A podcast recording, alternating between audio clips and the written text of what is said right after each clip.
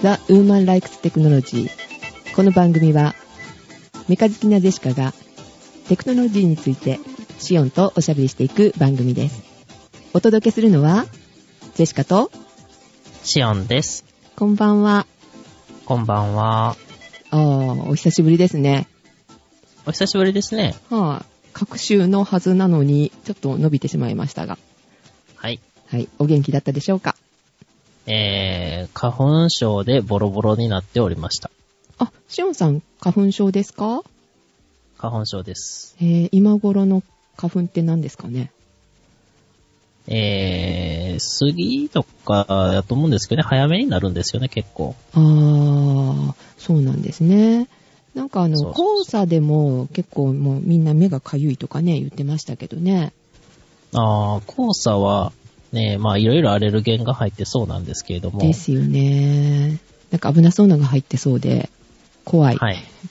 ですね。あーまあ春だな。まあまあ、あの、花粉症をね、うん。市販薬でなんとか抑えようと思ってたんですけど、はい。やっぱ市販薬ってなんか、効かないですね。あー、そうですか？あ、うん使ったことないかが悪い。いというか。あ、へーえ、じゃあ病院にもかかられてるんですか？病院に、えー、そうですね、あの、だんだん、だんだんだんだんひどくなってきたんで、辛抱たまらなくなって病院行きました。ああ、それは大変だ。えー、お薬って、えーどんな感じのお薬なんですか？その、何かこう、特効薬っていうか、これに、杉だからこれみたいな。いや、多分ですけど、うん。えっ、と、抗ヒスタミン薬とか、あの、アレルギー反応自体を抑える薬ですよね。だから、えー何でも効くはずです。あの辺、花粉症やったら。あ、そうなんですね。そうそうそう。あ、まあ、ちょうどよくこう、お薬の話になったんですが、はい。えーっと、前にですね、このほら前に、前に、えーっと、はいこの裏番組ではなく、表の番組で、あの、はいはいはいあの、中学生スタッフの番組なんですけれども、あやってはりますね。はい。で、電子カルテについてね、えーちょっと、やったんですよ。はい、聞きました、中学生聞きましたあ。はい、ありがとうございます。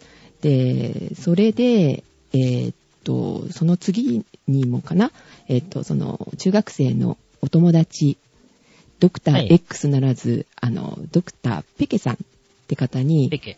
そうそうそうそう、出ていただいて、まあ、電子カルテについてもうちょっと、えーっと、ちゃんとした知識をっていう感じでね、お話をしていただいたんですが、はい。えーっと、そうしましたらね、結構反響ありまして、で、ほうほう反響プラス、まあ、えっと、まあシオンさんもね、この間、あの、メールでいただいてましたけれども、えっと、なんか、そうですね。ね、聞きたいことが、ちょっとやっぱ出てきたと。はい。まあ、ちょっと中学生向きっていうかね、まあ、子供でもわかるようにっていう番組なので、あまりこう、深いところは、えっと、触れないな、と、ペケさんとね、えっと、話をした上での、えー流れでしたので、ちょっとね、はいやっぱり気持ち悪いって思ってる方いらっしゃると思うんですよ。あもっとここ突っ込んでくれればいいのにとかいうのをね。はい。で、ちょっとまあ中学生の番組では扱えないので、この裏番組に、えっ、と、はい、ペケさんを引きずり込んでしまいました。あー、泥沼へようこそそ。うそう、ようこそって感じですよね。で、はいえっ、と、ペケさんだけではなく、あの、実は、秀太郎さんも、あー えーと、ちょっと聞きたいことがあるんだよね、って、ジェシカさん、みたいな。えー、じゃあ、えっと、裏番組に来てもらえますみたいな、表のヒデさんも裏に呼んでしまいました。えー、混沌へようこそ。ようこそ。えー、ということで、えっ、と、はい。えー、と、聞いあの、今ね、控えていらっしゃるんですけど、えーはいペケさん、はい。ペケさんえーこんばんは。ようこそ、裏の世界へ。こんばんはは。混沌の世界にやってまいりました。はい、そう。せっかく表でデビューしたのに、裏に引きずり込まれて。よろしくお願いしますねいいで。すかはい。よろしくです。よはい。とでは、お願いします。よろしくお願いします。ろしくお願いします。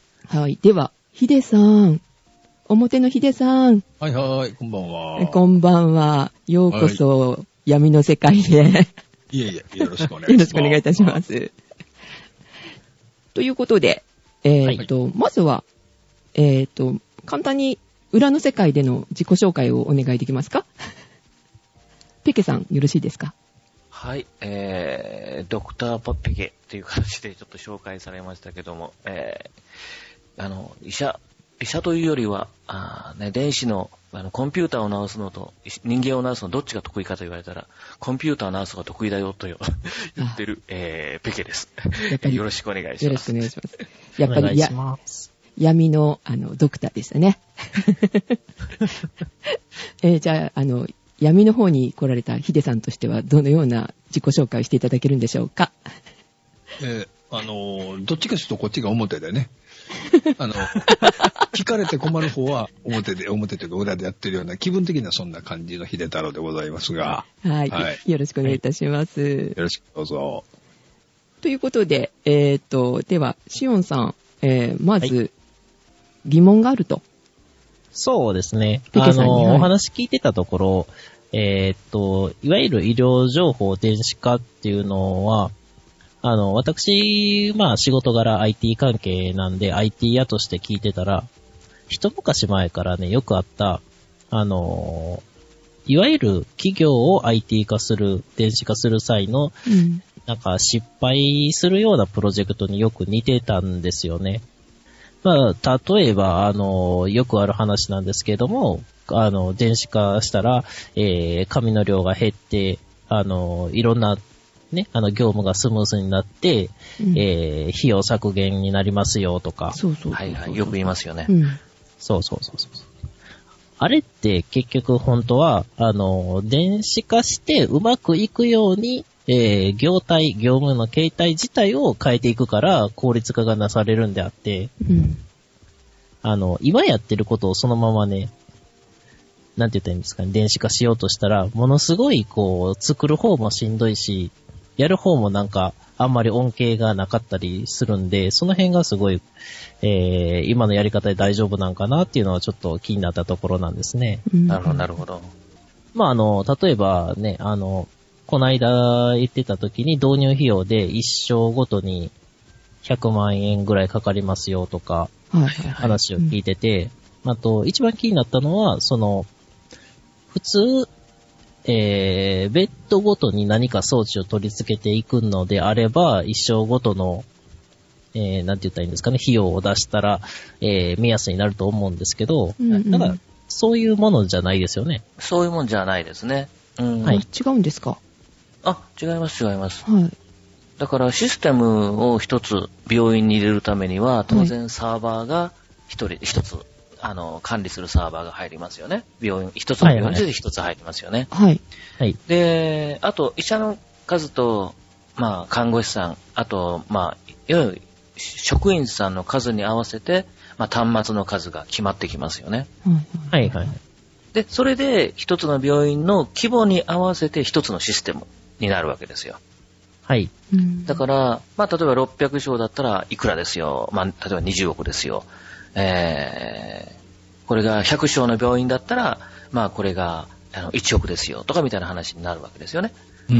はいそしたら、そこの比較っていうのが難しいので、はいじゃあ、とりあえず1床あたりっていう形でひ比較して、高い、安いみたいなのを見ていきましょう。というので、1床ごとにっていう計算あだけなんですよね。ーあ、じゃあ、じゃあ全体の金額を割ってる感じですか、ベッドの数で。そうです、そうです。もう全体の金額を病床数で割ってるだけです。ああ、そうなんだ。ううん。まあ、あの、実際に病院の規模だったら、あの、ベッド数から、えー、大体類推できるっていうことなんですよね。そうです、そうです。類推はできます。はい。うんだからまあ、よく聞かれるのが、あの、うちに電子カルテ入れたいんだけれども、いくらぐらいかかる？とかいうのは、まあよくある質問ですよね。はいはいはい。はい。うん、そしたら、病床数いくらですか？あのな何床ありますか？って聞いて、あ、だいたいそしたらいくらぐらいですね、と。で、ある業者に言ったら、あの、こんな金額で言ってきたんだけど、あ、それはちょっと安すぎるから気をつけた方がいいよとか、みたいな話になっていくわけですよね。はいはいはいうん。あじゃあこれ何のために出してるかって言ったら、予算を出すための、この一つの目安ですね目安ということですか？はい。うん。ということは、えー、それそのものにはあんまり意味はないんですよね。その、電子化する上での、なんて言ったらいいんですかね。あの、私とかは、えー報道資料とかを見てたら、よくこういう表現されてるんだけれども、どういう意味になってるんだろうっていうのは分からなかったんですよ。これはどちらかというと、そういう入れるときに、導入するときに、えー今どれぐらいの費用がかかるっていう目安であって、なんて言ったらいいんですかね。よそから見た、一般人が見たらあんまり関係のないうん。そうです単位ね。になっちゃってますよね。はい。そうです、そうですね。ううんん。でもなんとなくこう納得しちゃいますね。あの、そういうふうにどこにでも書かれてるので、一生ごとに100万円とか。うん、そうですよえね。ー、でた昔はだ、あ、のーでも、まあ、身近にあるところの、例えば、どこどこの私立病院が400床ですよと。うん、で、どこどこの大学病院が1000床ありますよと。で、うん1000床のところに、えー、そうですね。例えば本当にまあさっきじゃないけど、まあ、例えば20億のシステム入れました。うん400床のところに5億のシステム入れました。えー、どっちの方がいいのが入ってるの？みたいなところですよね。うん。の時に、まあ、それだと規模が違うから比べ物にならないよねと。うんうんうんうん。それでじゃあ一生ごとで比べてみましょうかっていうようなぐらいのレベルの話にしか過ぎないですね。ああ、そうなんですね。はいはいはいうんですね。で、あの、いろいろと見てたら、どうも、あの、厚労省の通達お達しによって、なんか、サーバーを、えー、必ず置かなきゃいけないとかっていう話が出てたみたいなんですけども、へー。はいはい。え、それってあの、小さい病院も入れないといけないってことですか？うん、だから基本的にはカルテっていうか、情報っていうのは病院で自分のところで管理しないとダメですよというか、まあ、先生方の方もそうなんですけどね、自分のところの手元に置いときたいというところってありますよね。で、特に厚労省は以前はそれを必ずその病院に置かないとダメだとはいうんいうふうに言ってました。で、出ました。はい。はい、過去形です。えーっと、はい去年かな？えー、まだもう1年ぐらいになると思うんですけども、うんえーっと、今、外部に保管をしても構わないというのは実は出てます。いや、まあ、あの、あれですよね。どちらかというと、その考え方っていうのは、紙媒体とかで物があるときには、その自分のとこで責任持って管理しなさいよという考え方に近いですよね。そうですね。ただでも、実際にっていう話になると、例えば紙の場合でも、うんあの、実は古いカルテなんかを、どっかの倉庫に預けるとかいうことをやってることはあるんですよね、実はね。はいはいはい。うん。だから、じゃあ電子化のものがじゃあなぜダメなのっていうところが実はあって、うんはい。だだからまあここの辺がその、いわゆる、まあ、電子カルテのあの三原則っていうやつになるんですけれども、はい。うん三原則まあこの三原則っていうのが、検読性、えーはい保存性、申請性っていうやつなんですけどもね。うんはいだから検読性っていうところでは、いつでも、まあ、あの、どこでも、ちゃんといつでも、あの、いつでも必要な時には見えないといけないと。うんはいはいはい。でそのためには、あんまり遠くにあったんでは困るよね、という話はありますね。うーん、それがちょっと不思議ですね。逆にはい、いつでも見たいのであれば、えー、サーバーを病院に設置するのはあまり得策ではないですよね。というのは、えー、それは、そこが落ちたら終わってしまうからですね。はいはいはいはい。あうん。いつでも見たいのであれば、いろんなところに分散して置いておいて、あのー遠くの方だからやや遅いけれど見られる。近くだから早く見られるという感じで、同じものを、あの、複数設置した方が、はるかに、えー、その、検読性はいはい。と、まあ、まあさらに保存性も含めてですよね。うんそうですね、保存性が上がりますね。うんだからその時に怖いのが、だから申請性の問題で、うんはい。本当に大丈夫なの？セキュリティは大丈夫なの？っていう話にはなってきますね。まあそこはそうですけどね。はい。うんで、あの、考えたら、あの、逆にそのネットワーク上からサービスとしてそういった、あの、ものを行う。そういった方が、えーなんて言ったらいいんですかね、えー確実に安く上がりそうですよね。あーサーバー持つよりね。そうですね、うんうんきっと多分その方が安くいくでしょうね。設備投資もそんなに端末に、あの、処理速度よりは、あの、インターフェースを充実させたりとかができると思うんですよね。はいはいうん多分そういうのは小さな病院ほど効いてくると思うんですよね。はいはいはい。だから例えば一つのそういうような、その、電子カルテサービスをやる会社みたいなところがあって、うんはいそしたら、えっ、と、し、ある小さな病院もそこを利用する。他の病院も利用するとしたら、二つの病院、で、三つあれば三つの病院でそこを利用すればいいわけですものね。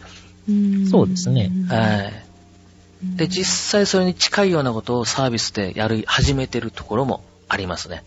実際に商売として、あの、それを売ろうとしてるところもあります。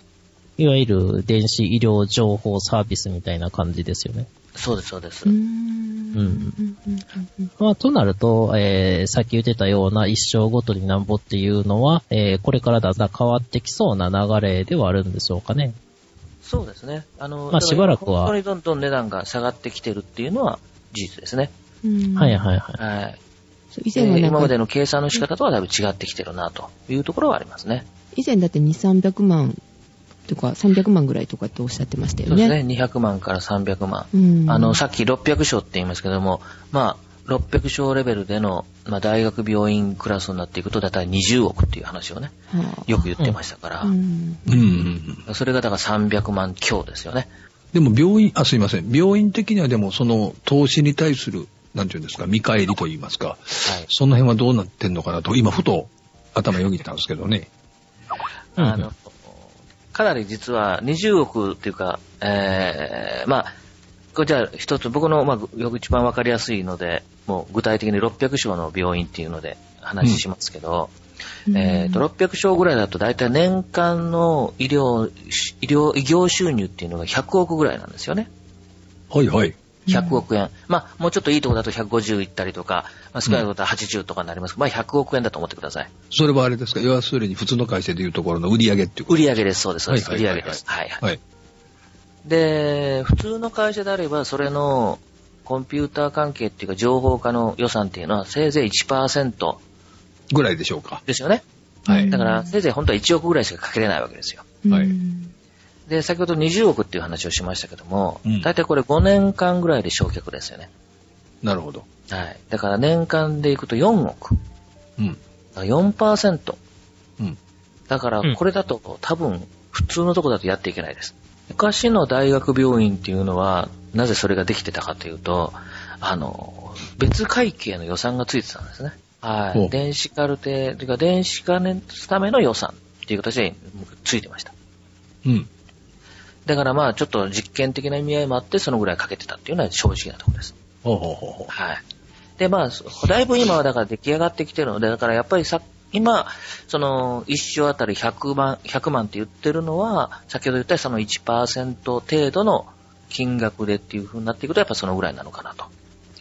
いうこ。とですよね。なるほどね。はいはい。うんそれならば、帳尻があって、なおかつ便利になるってや便利になるわけですね、その意味ではね。そうですね。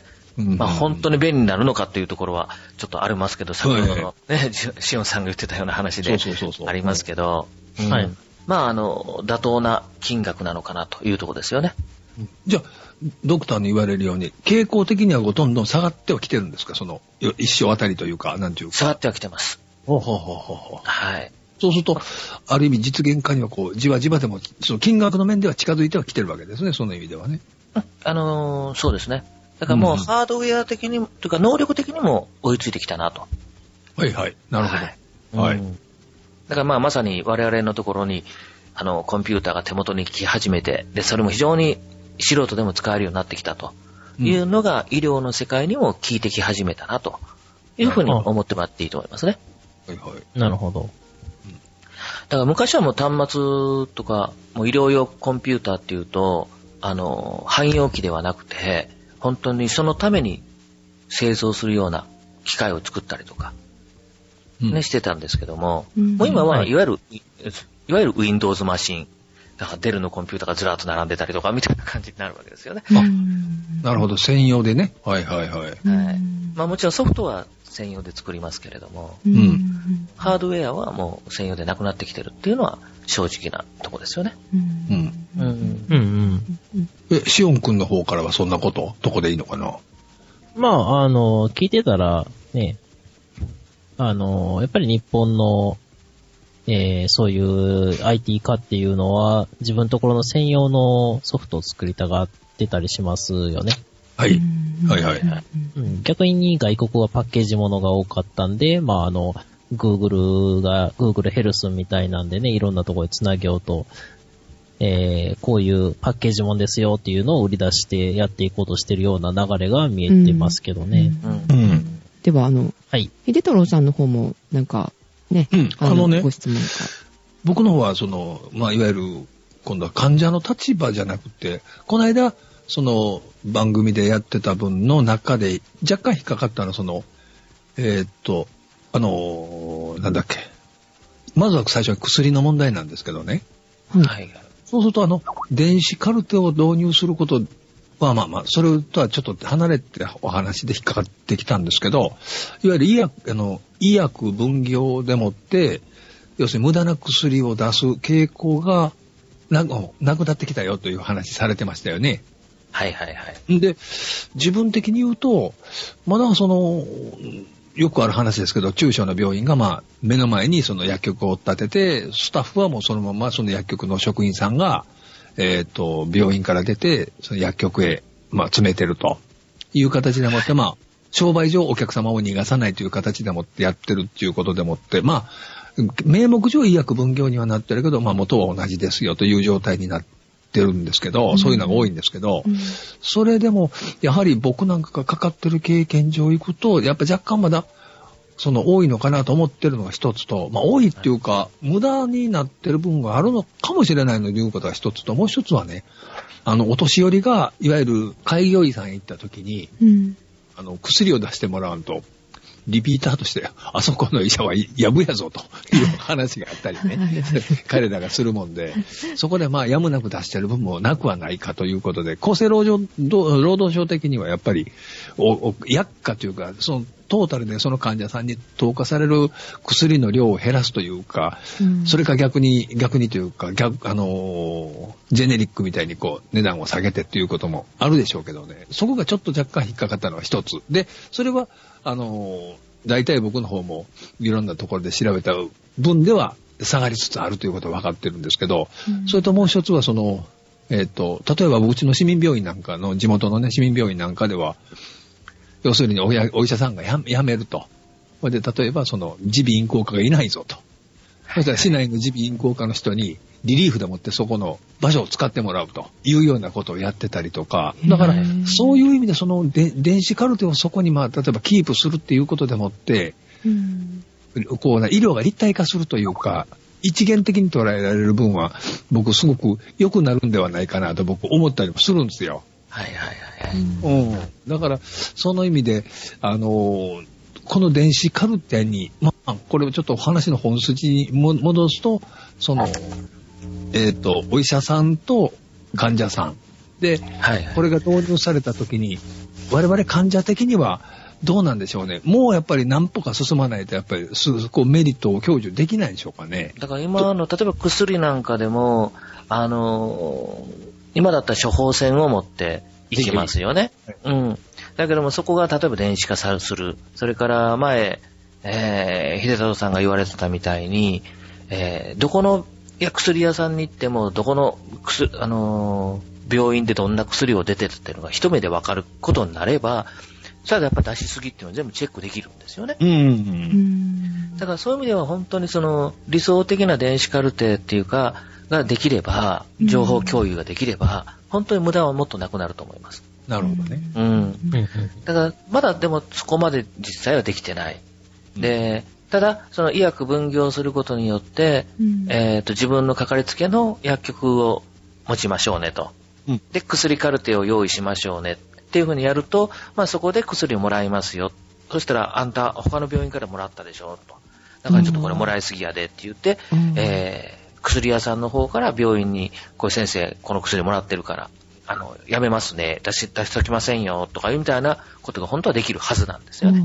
ああ、そうか、そうか。うんもらもらいすぎというか、出しすぎが防げるわけですね。そうです、そうです。うんまあ、それがまあ、医薬分業の厚労省も考えてる、まあ、目標ではあるんですよね。うんでもところ、が、現実的に言うと、えー薬ってものすごくたくさんあるわけで、でさらにジェネリックになるとさらにたくさんになるわけですよね。うんうん。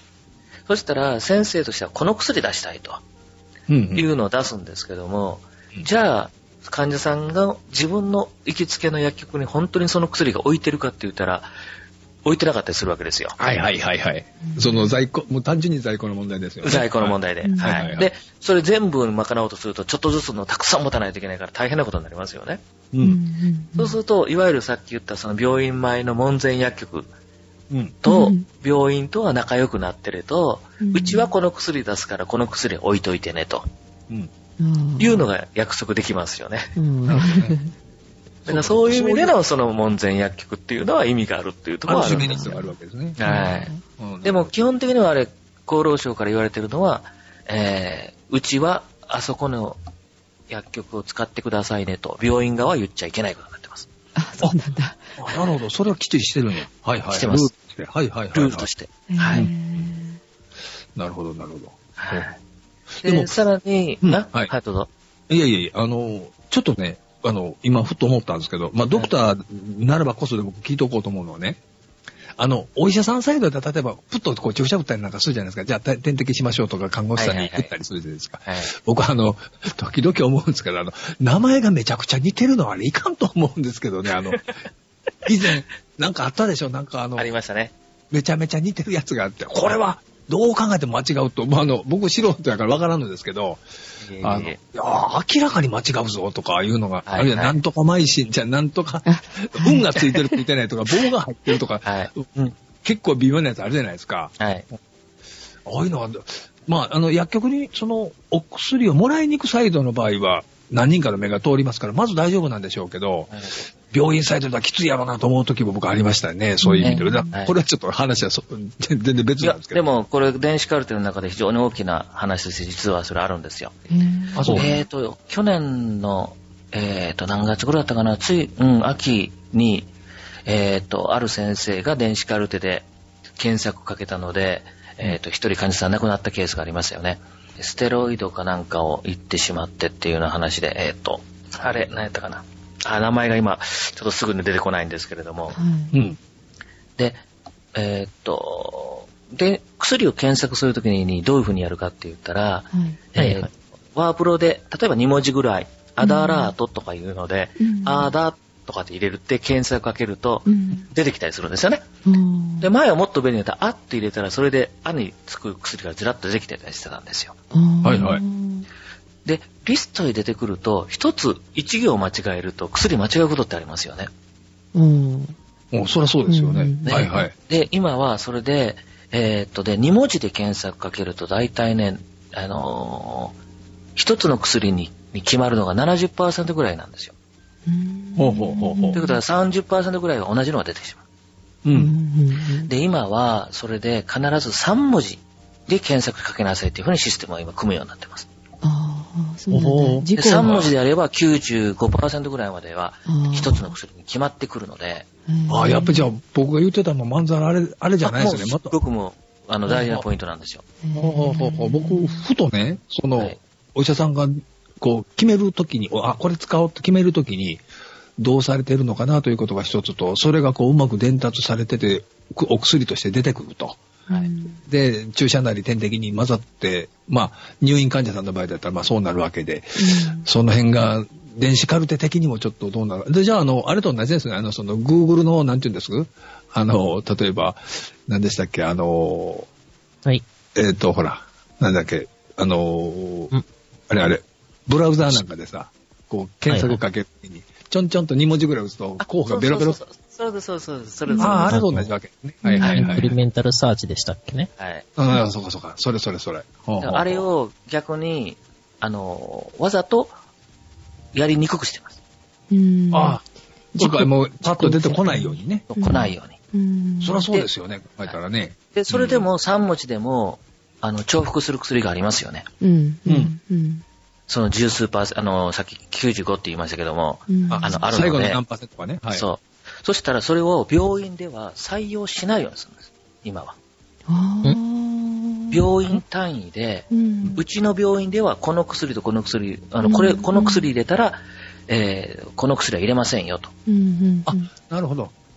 事故を防ぐためにってことですよね、それ。そうです、そうです、そうです。んだから、同じ効果の違う会社のこの薬を入れとき、まあ、入れるようにしましたと。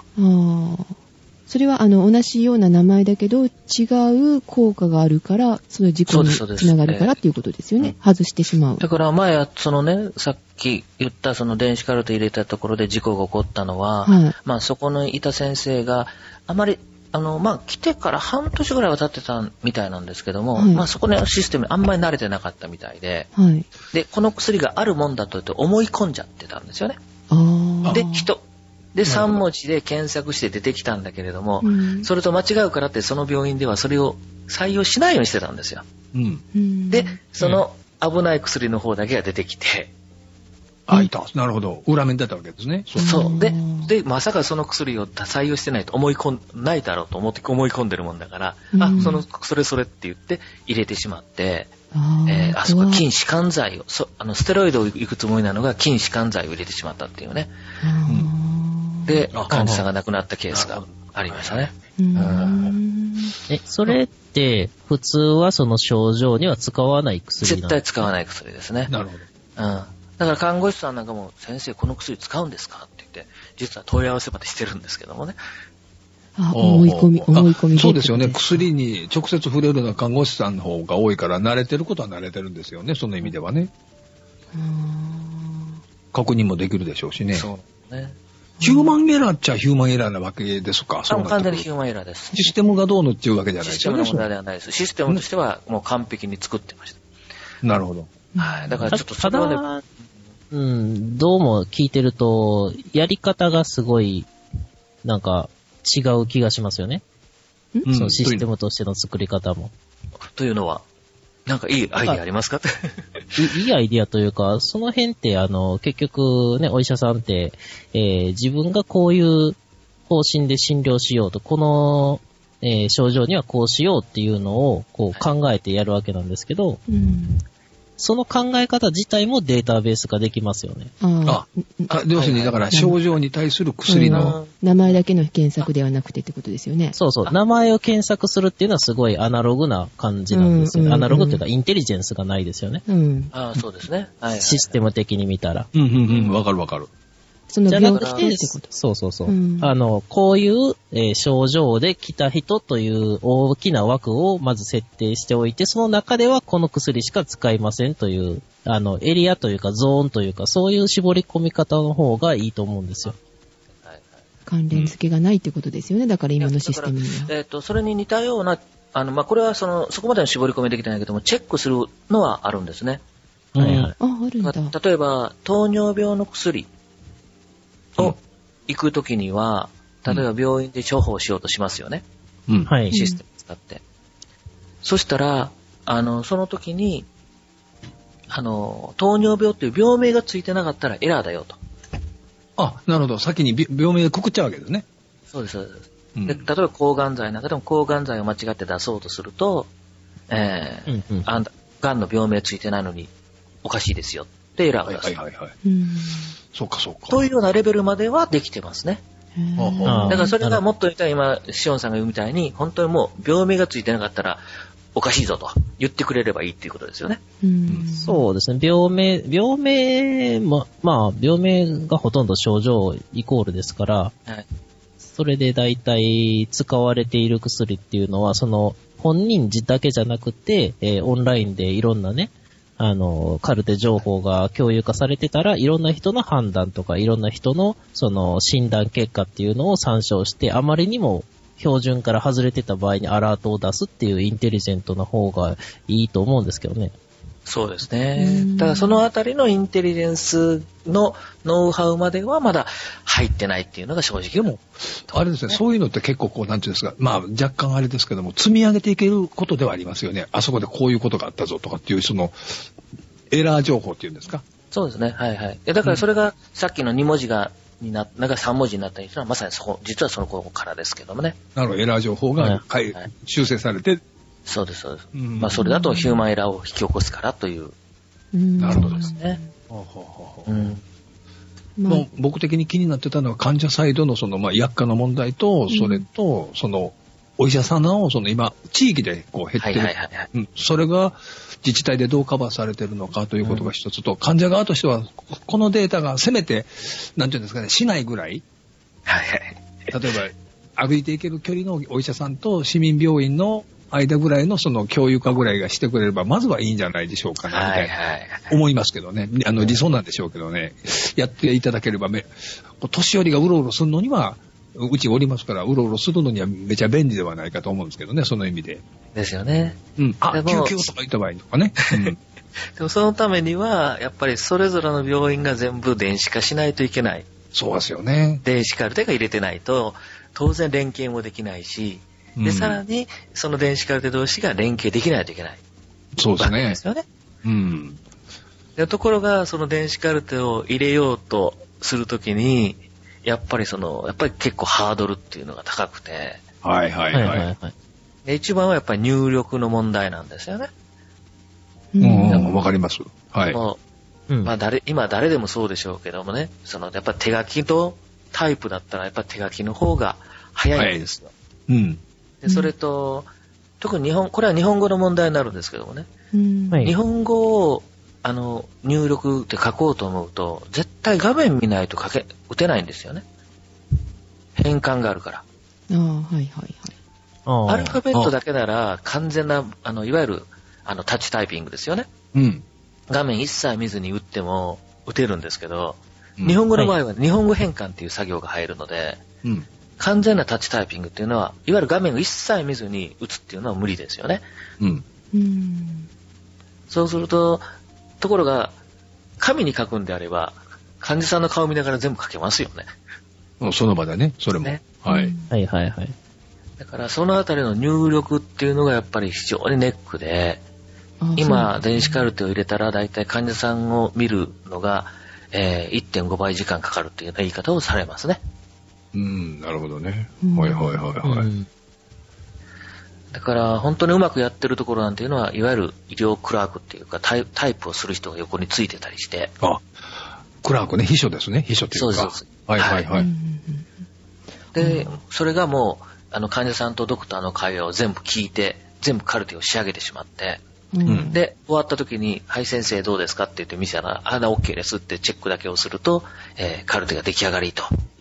すごいですねも出来上がりと。うんみたいな風なことを実際に、まあ、介護技さんなんかでもやってる方もおられて、そういう風にやってるところは非常にうまく動いてます。そうですね。うんうん。あの、なんていうんですか、裁判所にいる速記者みたいな状態でパパパ。パパパッとはい出てね。なんか、あれですね。あのー今結構入力デバイスとかも進化してきて、うん。あのー紙にそのまま書いたものが全部電子化されるとかっていうのもありますよね。ありますね。はい。うん。あれで、さらにその OCR 機能もしっかりして、あの、その人の癖とかで登録されて、えー全部がカルテができるっていうような、になるまでは、そっちの方が効率的な気がしますね。逆に言うと、あれですね、ドクターの方から見れば、その、なんていうの、ハードウェアもある程度進んでほしい部分もあるわけですね、そういう意味では。まだまだそうですね。ね、あの、もう物足りないとありますね書。くのとか声だとか、なんかいろんなデバイスでもって、やりやすい方へというか、もっともっとこう短時間で省力化できれば、そうそうそうそう。ね、あの、今、電子カルテやって忙しくなるのは医者なんですよね、一番ね。そうでしょ、結局そういうことですもん。あだからそこへその、なんていうんですか、労働力っていうか、ただでさえドクター忙しいのに、そこへそれがかぶさってくるっていうことになってきたら、はい。ストレスもさることながらエラーの元になったりもするんで、うん。その辺、ですよね。うん、うん。その辺のことはやっぱり、なん、なんとしてもというか、そこはハードウェアでできるだけクリアするのを近づけてほしいな、近づけてほしい気はしますけどね。うん。本当にそうですね。今ちょっと問題点がね、まあいっぱい出てきて、こう、こうあったらいいなっていうのが出てきたんですけれども、あの、はい。理想の形っていうのがあると思うんですよ。うん。あの、ペケさんにとって、あの、まあ、患者側からしてもっていうことなんですけれども、それについてちょっと後半、えーっと、みんなでまた話し合いをしたいと思うんですが、えーっと、休憩に入ってよろしいですかね、一応。はい。はい。はい。ということで、休憩いたします。はい。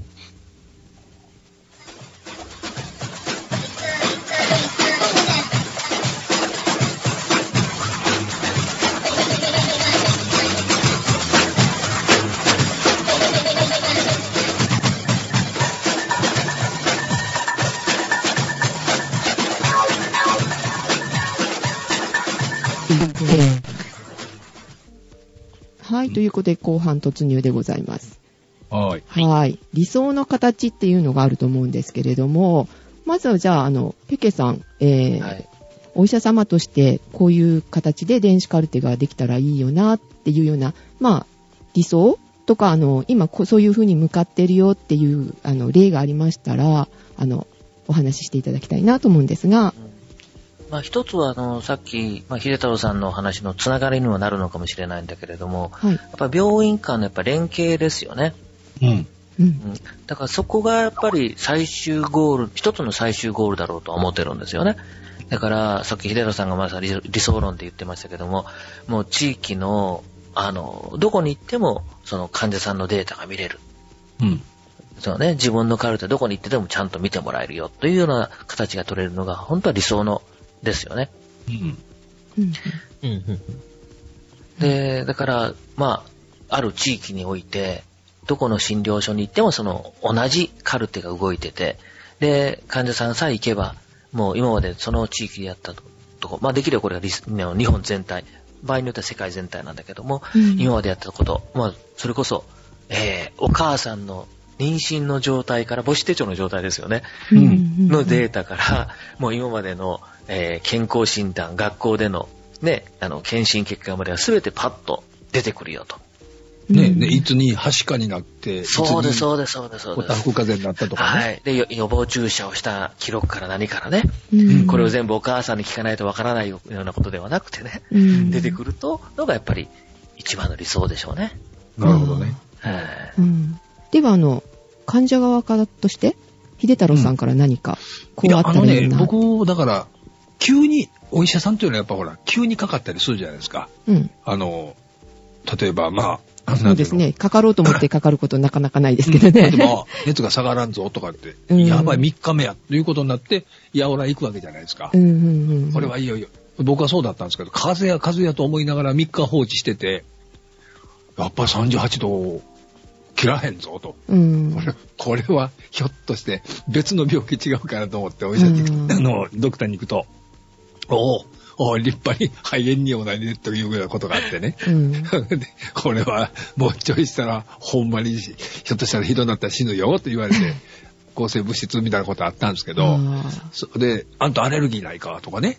あるじゃないですか、やっぱ聞かれて。うんうんうんいや、別に今んとこないですけど、みたいなことでこうやるんですけど、うんところが、ここ何年か前は、それ以降ですけど、例えばもう、あの、アレルギーが、になるようになったんですよ。ジンマシンとか出るようになったりするとかっていう、そういうデータっていうのはうん本人しかわからないんで、うん。できたら、そういうのが、例えば保険証の中に IC チップに入ってるとかなんとかで全国持ち歩いてピッと通したら、あ、こいつこんなやつやとか、いろいろな全部のデータが入ってるとか、そういうのが、カルテでなくてもなんかそういうふうな、こう、なんていうんですか、うん。IC カードというか、あの、ほら、あの、JR なんか乗ると首でもぶら下げといて、みたいな感じですね。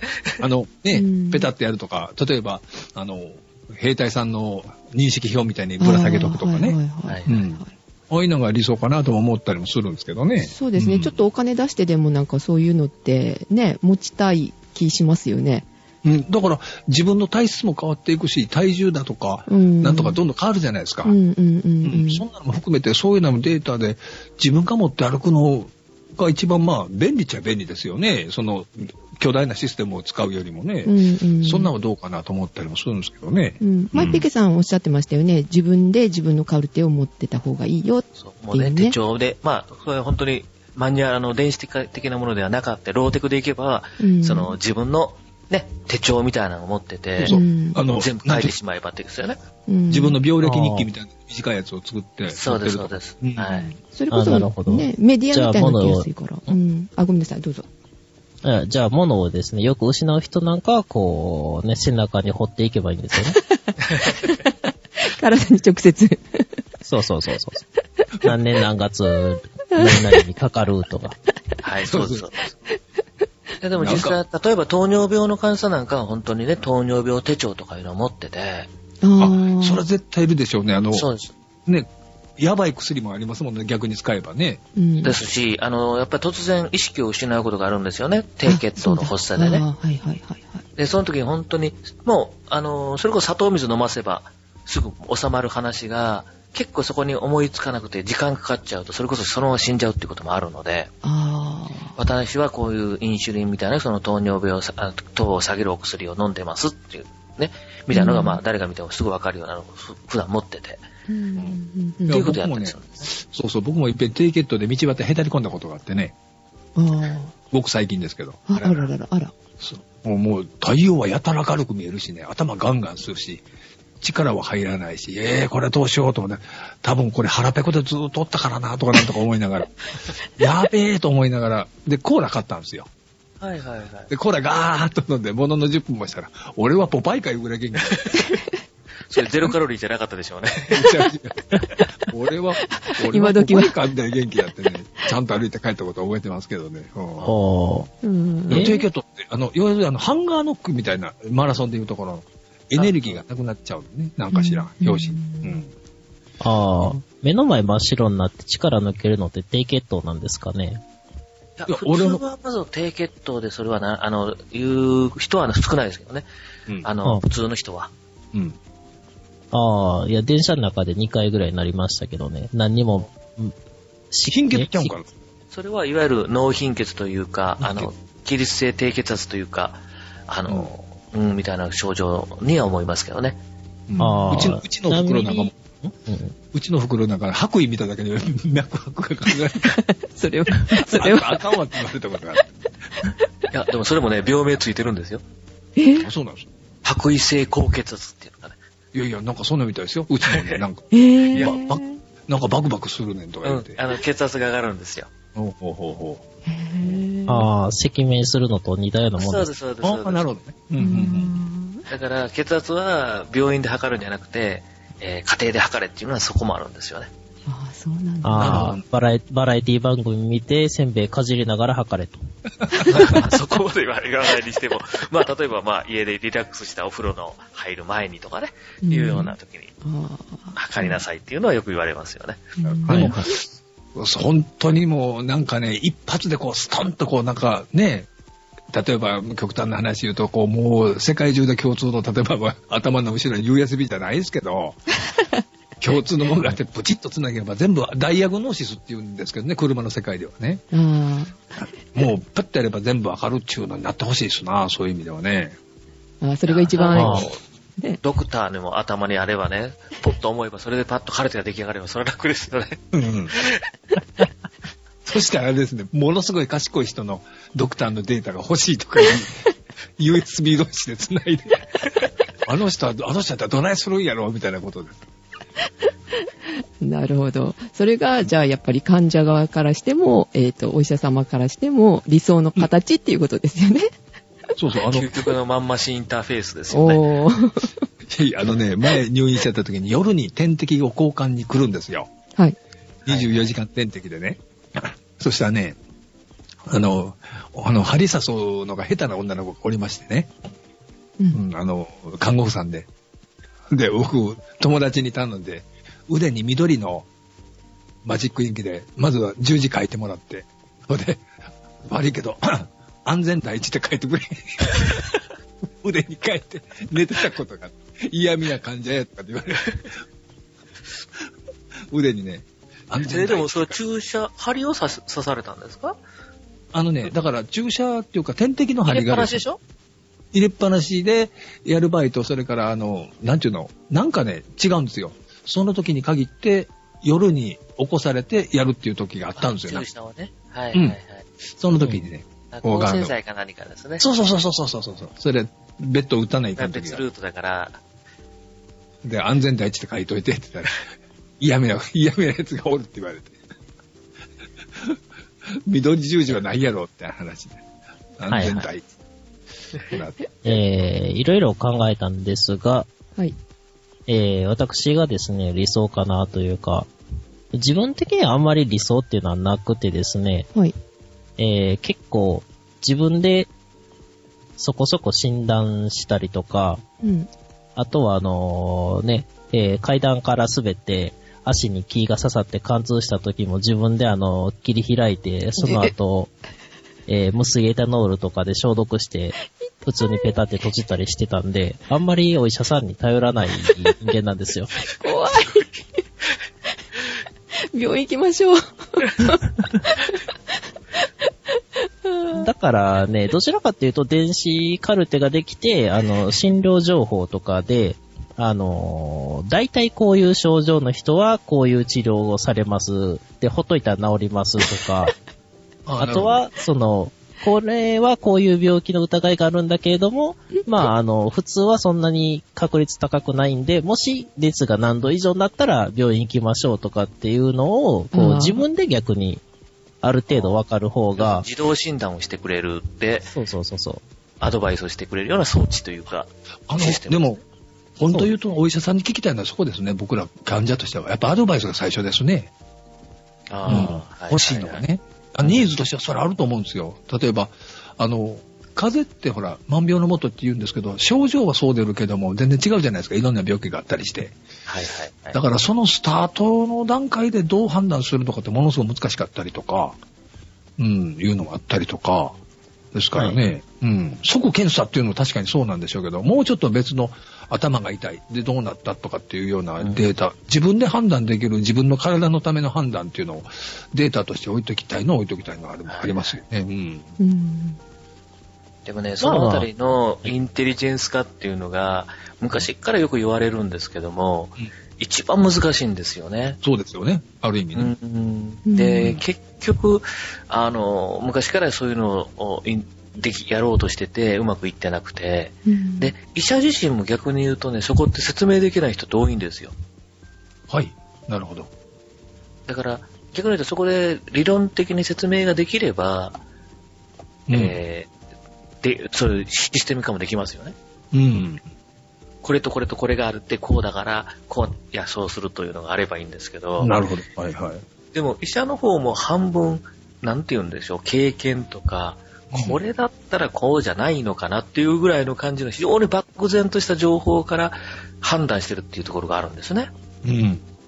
だから本当に医者の考え方っていうのをいかにそういうような理論付けしてくれるシステムっていうのは逆に欲しいみたいなところはあるんですよ。うん。で僕なんか、そのネットワークの中で、例えば話、もうちょっと健康を維持しましょう情報みたいな、うん。はいもうそのお医者にかかる前の状態を、の情報みたいなのも、どんどん流していただければ、本当は助かるんですけどね、そういう意味ではね。う。うんん。そういうなんか、お医者さんと直接こう単独で繋がってて、いつでも安心できて、で、あの、あんたもうちょっと運動せなあかんよとか、うんそういうふうな、ちょっとしたことでいいんですけど、それでだいぶ医療費なんかも節約できるような気もするんですけどね。そそうですようね。ん。そうんですな感じね。ですね。うん。まあ、そういうのは、こう、ウィーフィットとかに期待しときましょ V ヒットね。いいですね。ああいうのがインターフェースのね、窓口になってできるといいですよね。うんそうそうそう。励ましてもくれますしね。頑張ってるね、みたいな。う。え、励ましてくれるんですか？あ、してくれますよ。また、あの、運動してますねって。今日で何日目ですよって言ってくれますよ。あフィットは。そうなんだ。へすごいな、それも。そう。あれもいいですよ。だからそういうのと、あの、ね、えっ、と、連携した電子カルテうん。いいですよね。はいはい体重をこう維持するためにとか。え。うん そういう風に使えて家庭に入ってくると、すごいいい感じかなと思っちゃいますけど、ゼシカ的な理想です。なるほどね。はい。うんだからそれでもう少しデータが取れて、あんたそこまで行ったら、あ、もう病院行かないといけないよってアドバイスしてくれたりとかっていうことああ、ですね。そうそうそう。それもいるですよね、やっぱりね。うん、やっぱいるですよね。あ、あまりにもあのご飯食べ過ぎないっていうかあ、食べてないですよ。ダイエットしすぎみたいなね。要注意。はいはい。はいはい。はい。ということで、えーはい。はい。えーっと、皆さんの理想の形が出てきたと思うんですけれども、今日は、はいまあ、あともうちょっとで60分っていうところになりますので、この辺ではい締めたいと思います。言い残しないですか、はい皆さん。大丈夫ですか？はい。ままた思いついたらまた来ます。はい。はい。次はあのま、なんか、うん。ね、結構こう、いろんな問題をね、調べれば調べるほどどんどん出てくるんで、ああ、そうですよね。うんでも、今日なんかいろいろいいアイディアなんかをもらったような気がして、うん、またこんなこともできないかなってね、なんか思いそうな気がしてきましたね。あ、そうですか。はい。はい。では、えっと、次はね、表の番組で、えっと、まあ、医療系作ろうかなって、ペケさんと画策しておりますので、その時はまた皆さん、表の方に遊びに来てください。はい。はい。はい。では、今日はこの辺で、皆さんありがとうございました。はい、ありがとうございましありがとうたご。ざいました。では、えっと、お届けしたのは、ジェシカと、シオンと、えー、ピケと、秀太郎でございました。はい。ではまた、おやすみなさい。ありがとうございました。おやすみなさーい。